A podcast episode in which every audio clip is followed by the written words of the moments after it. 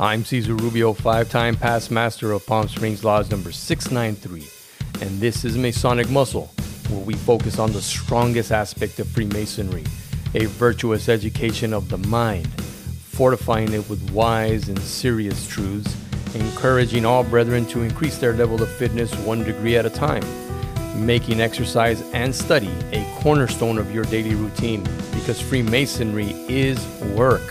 When you put in the work, get closer and closer to the point within the circle.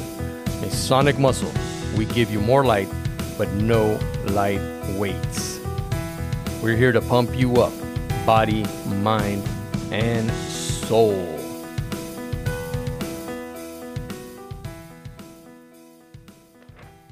Welcome back, welcome back. Before we get to today's show, I have a real quick favor to ask of you. If you've been enjoying the Masonic Muscle podcast, I'd really appreciate if you took one minute to give me a review on either iTunes or Spotify. It helps me out a lot. And if you've done that already, thank you so much. Please consider sharing the show with a friend or family member you think would get something out of it.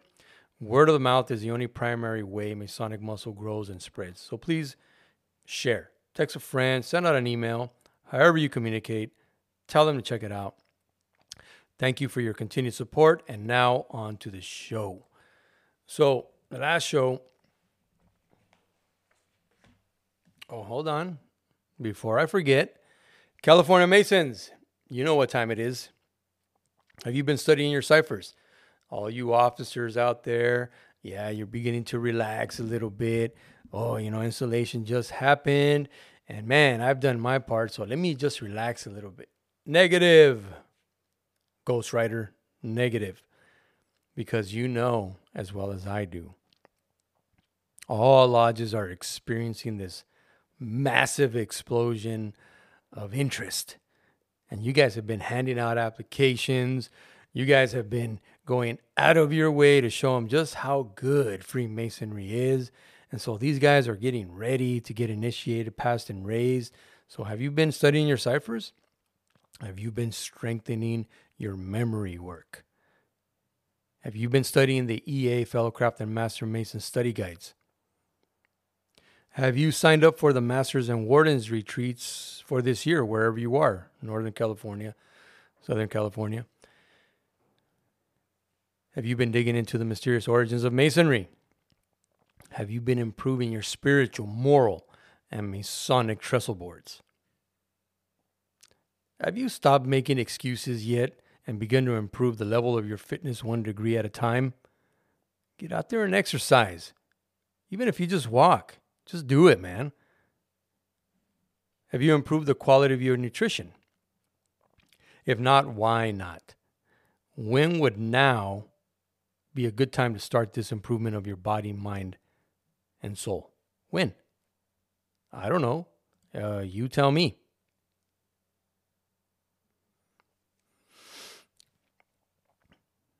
Darkness and I just finished another awesome workout here at my house in my personal dungeon. And we got at it. We got at it with some uh, kettlebells, uh, with some kettlebell squats, kettlebell deadlifts, and then we did a nice little routine of uh, push ups and body rows, body weight rows. As we watched the football game, Cowboys versus the Buccaneers, man, the Buccaneers sucked. Wow, I never seen Tom Brady look so bad. Man, I hope the Raiders don't get him. Raiders are my team. But uh, anyhow, there might be a possibility. But we got at it. We worked hard. We did about 12 sets of push ups, I don't think Darkness has been pushing himself that hard. Darkness, I hope you listen to this. Got to get up off your ass, brother. Push hard or harder than you've been pushing. We've been getting at it. You know, sometimes we need someone to just kick us in the ass and tell us, hey, you're not pushing hard. Come on. What kind of crap is this? And then you go and push. and push hard. All right. And sometimes you're not going to feel it. Sometimes you're just not, yeah, you just, you know, the energy isn't there, whatever. Hey, man, once the blood starts circulating and you start, you get that first set in and then the second one, eh, you'll feel better. But pay attention if you're, if you're just, your energy levels are just low, hey, get a good workout, you know, but don't do anything stupid and get yourself hurt. But as long as you keep that momentum going, you'll be all right.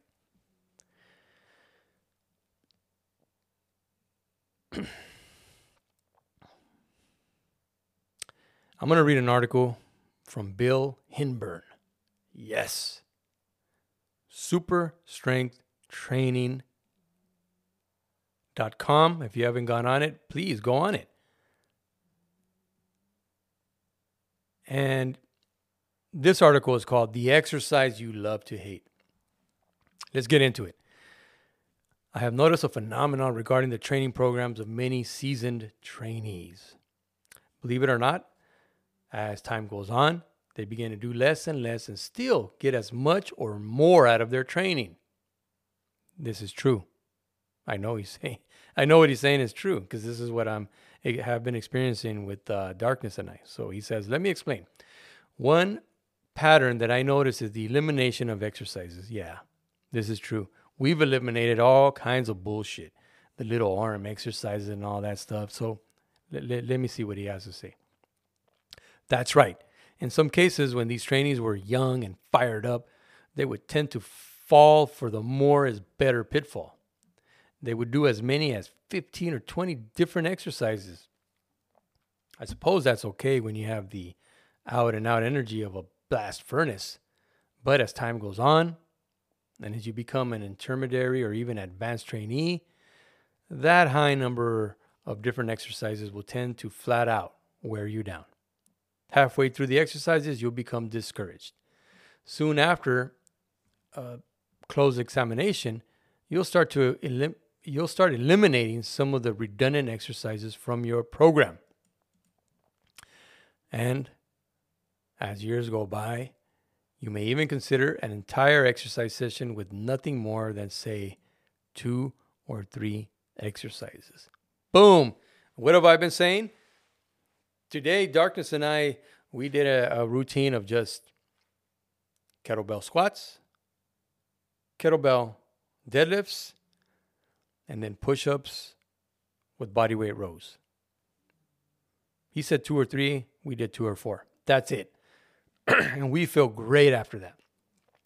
While that may sound not sound like enough, it may be plenty if you focus on doing the exercises in strict form and with plenty of resistance. Of the two or three exercises, one of them is usually the old standby, the exercise you love to hate, the one that is the basis of ground training, the one that builds total muscular body mass better than any other. What is it?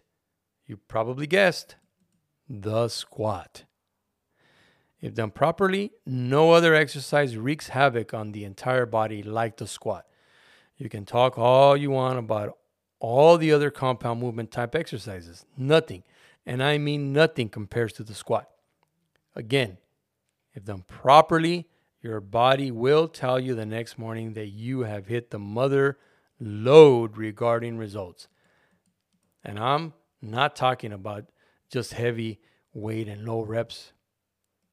Try doing a pulmonary workout with, say, 50 pounds in 10 sets of 20 reps. This will not only work your legs, but will really get the blood flowing and work your chest by increasing your lung capacity. To progress, rather than add weight, consider cutting the time it takes you to complete this exercise. Yes, the squat is a marvelous exercise that should be the very heart of every total body training routine. Boom. There it is. And um, interestingly enough, you know, when I talked to David, aka Darkness, uh, and I asked him about, hey, you know, what would be your your ideal workout routine? he always said, "Hey, the squat and the bench press, like that would be it. Just work hard on those, and he would probably derive the best benefit." And yeah, we're 50. We just turned 50 last year. And we're still going strong. And the more I exercise, the more I see that this is the truth. That's why we do Hindu squats or uh, kettlebell squats or trap bar deadlifts because the trap bar deadlift is like a combination of a of a uh, squat lift and even the deadlift, the stiff-legged deadlift, is a uh, you know another variation another variation of a uh, like a squat lift. So there you have it. No excuses. This is what works. Get to it, and you don't have to use weight. You don't have to use weight. All you need is your body weight and do the squats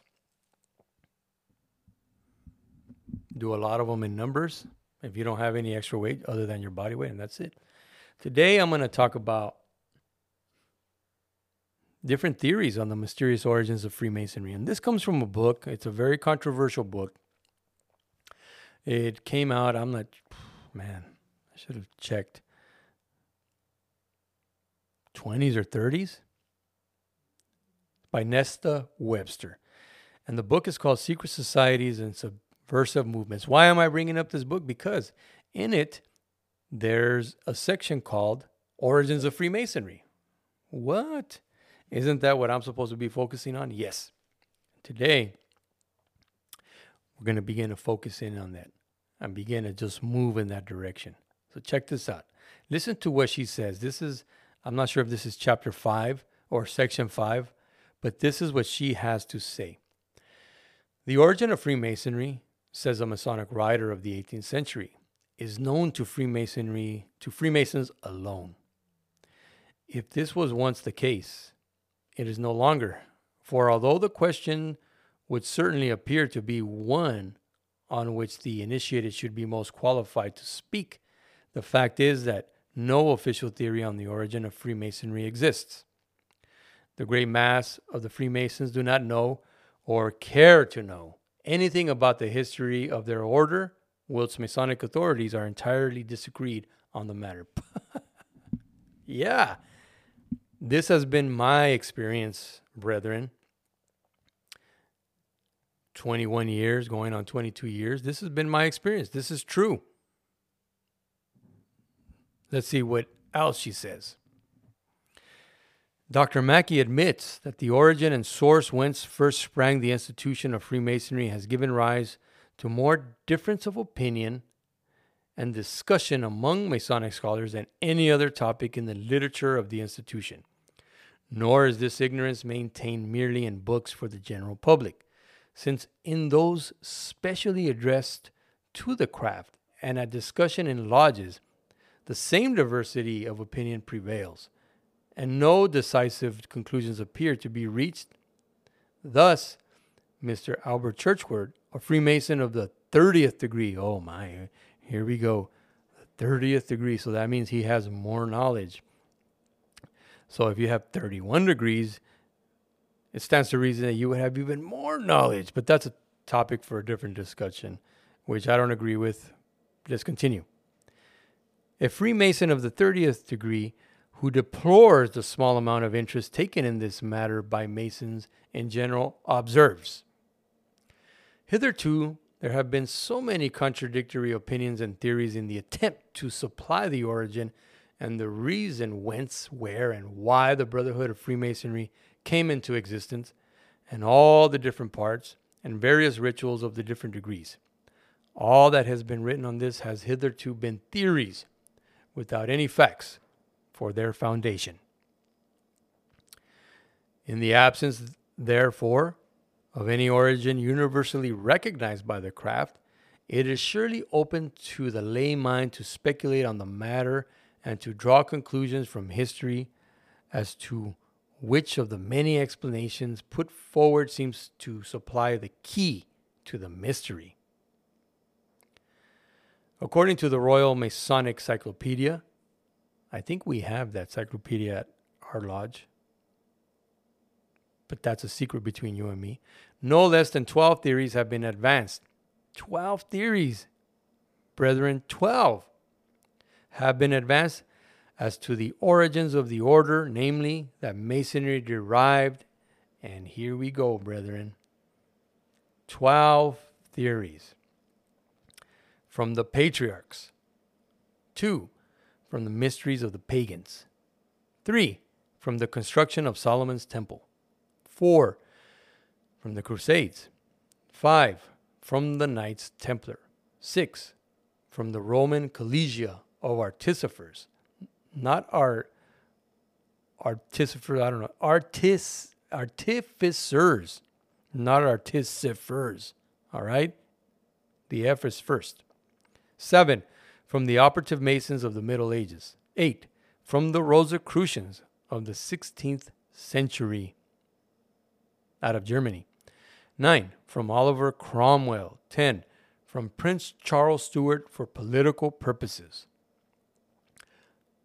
11 from Sir Christopher Wren at the building of St. Paul's, and 12 from Dr.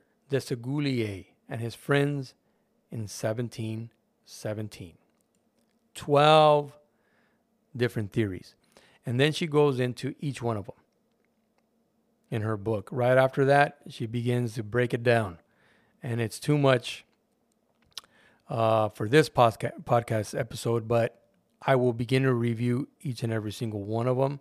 So there you have it 12 different origins of the mysterious origins of Freemasonry. And she starts out by saying how there, there's just no consensus. But the key, the key phrase that she said is something that I have experienced and that is very true. And you see this and you begin to surmise this from the different podcasts that are out there and documentaries that they just don't agree. And let me reiterate that sentence. It says, The fact is that no official theory on the origin of Freemasonry exists. The great mass of the Freemasons do not know or care to know anything about the history of the order, whilst Masonic authorities are entirely disagreed on the matter. Wow. I don't think she was a Mason. And I think this book was meant to uncover, you know, it's called Secret Societies and Subversive Movements. So obviously it was a, uh, a negative expose on all of secret societies and subversive movements. But from my experience, this has definitely been the case. The mass of our brothers don't know or care to know anything about the history of their order. And some of the brothers that I have interviewed have flat out said, I don't care about where it came from. What I care about is, you know, what we're doing in our lodges. And Masonic authorities are entirely disagreed on the matter. Um, except recently, there's been a push, just like in the last episode that I put out, that um, they accept the theory, the theory, the transition theory, right? By who was it? Harry Carr, I believe. Yeah. Yeah. Brother Harry Carr of the transition theory. Um, that when he wrote it, and it, it because it was published by the Grand Lodge of England, that people just automatically assumed that uh, it was like an accepted fact. And I repeat, it says that uh, Brother Batham was was writing about his experience that uh, it is unfortunate, Although the book was an official Grand Lodge publication and therefore bore the stamp of authority, the opinions expressed in the articles were those of the individual contributors, not necessarily approved by the Grand Lodge of England. Nevertheless, many brethren have assumed that Brother Carr's account was officially accepted. There you go.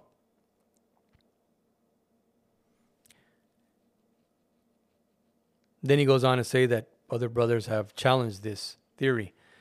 But for whatever reason, this was in 1992 that that was written. Uh, for whatever reason, now we know that the most widely accepted theory is that it evolved out of the guilds of cathedral builders and stonemasons that arose during the Middle Ages. And there you go. There you go. But did you know that there was 12 theories? Up to 12? There's probably more by now. There's one that I just can't come to mind right now, but it has to do with Italy. I'll dig that up. I'll put it. I'll put it into uh, you know a couple of paragraphs that I can share with you, and and so you can get the gist of it. But there you go. Get to it, brothers. And just like that one series of X Files, the truth is out there. The truth is out there, brothers.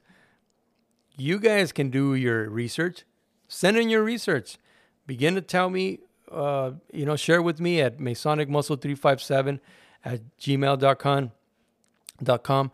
Uh, share with share with me your your what you've discovered, and and let's let's begin to put this puzzle together, and let's begin to understand the mysterious origins of Freemasonry and learn for ourselves what it is.